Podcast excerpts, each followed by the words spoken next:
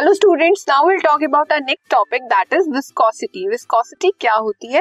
It is defined as the internal resistance to flow possessed by a liquid एक liquid है liquid flow कर रहा है। उसमें जो रेजिस्टेंस आएगा, उस लिक्विड के अंदर उसे हम क्या बोलते हैं? विस्कोसिटी लिक्विड है, उसके अंदर लेयर्स होंगी उस लिक्विड की। जिन पार्टिकल से वो बना है, जब वो फ्लो करेगा तो जो उन लेयर्स के बीच में रेजिस्टेंस आएगा, उसे हम क्या बोलते हैं? Viscosity the liquid which flow slowly have very high internal resistance जो धीरे धीरे फ्लो करता है लिक्विड उसमें बहुत ज़्यादा इंटरनल रेजिस्टेंस बहुत ज़्यादा होता है which is due to strong intermolecular forces और वो किस वजह से होता है कि उन लेयर्स में बहुत ज़्यादा स्ट्रॉन्ग इंटरमोलिकुलर फोर्सेज एग्जिस्ट करती हैं and hence are set to be more viscous और इसलिए हम उसे क्या बोलते हैं? विस्कस एग्ज़ाम्पल देखते हैं. एग्ज़ाम्पल आपने एक तरफ़ लिया वाटर और एक तरफ़ आपने ली हनी हनी शहद होती है. आप उसे फ्लो कराओगे तो वो कैसे फ्लो करेगी? धीरे धीरे बहुत स्लोली फ्लो करेगी। क्यों? क्योंकि वो विस्कस है। और अगर आप वाटर को फ्लो कराओगे तो बहुत ज़्यादा इजीली फ्लो कर जाएगा। दोनों लिक्विड हैं, दोनों के अंदर लेयर्स प्रेजेंट है, लेकिन हनी वाली जो लेयर है, उसमें strong intermolecular forces of attraction है, जिस वजह से वो रेजिस्टेंस क्रिएट कर रही है। और वाटर की लेयर्स कैसी है? स्मूथ वो बहुत इजीली फ्लो कर रही है। उसमें कोई हमारा जो इतना strong intermolecular forces of attraction नहीं है कि वो एक लेयर को, दूसरी लेयर को रोक दे मूव करने से। ठीक है?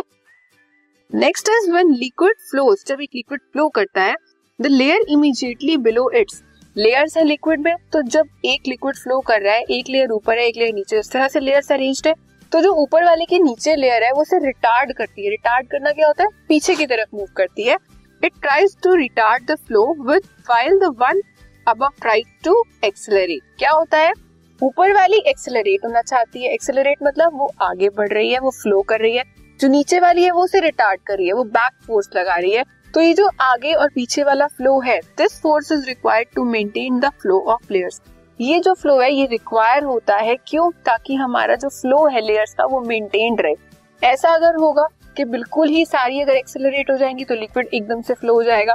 अगर सारी ही रिटार्ड हो जाएँगी तो वो बिल्कुल स्टॉप हो जाएगा, वो फ्लो ही नहीं हो पाएगा, वो बहुत ज़्यादा विस्कस हो जाएगा। लेकिन अगर ये बैलेंस में रहे कि थोड़ी वो एक्सेलरेट हो रही है, थोड़ी वो रिटार्ड हो रही है तो उसका फ्लो कैसा हो जाएगा? स्मूथ फ्लो फिर वो विस्कस इतना नहीं होगा होगा, लेकिन ज़्यादा विस्कस नहीं होगा। दिस फोर्स इसका फॉर्मूला क्या है? Force is directly proportional to the area of contact force directly proportional है किसके? एरिया के, कि वो किस एरिया में फ्लो कर रही है। Next force is also directly proportional to D U by D Z या जैसे आप बोलते हो del U by del Z del U by del Z क्या है? इस velocity gradient that is the change in velocity with distance now आप इन्हें कंबाइन करोगे, दोनों डायरेक्टली प्रोपोर्शनल है कंबाइन करोगे तो क्या आएगा? F is directly proportional to both area and velocity gradient जब भी हम अपना प्रोपोर्शनैलिटी का कांस्टेंट हटाते हैं तो वहाँ पे एक कांस्टेंट इंट्रोड्यूस होता है। यहाँ पे कौन सा हुआ? ईटा अब ये ईटा क्या है? Where eta is proportionality constant and is called coefficient of viscosity ये प्रोपोर्शनैलिटी कांस्टेंट है, और इसे हम क्या बोलते हैं? Coefficient of viscosity next is SI unit of viscosity coefficient one newton second per square metre ये इसकी यूनिट है. Newton second per metre square जिसे हम पास्कल सेकेंड भी बोलते हैं.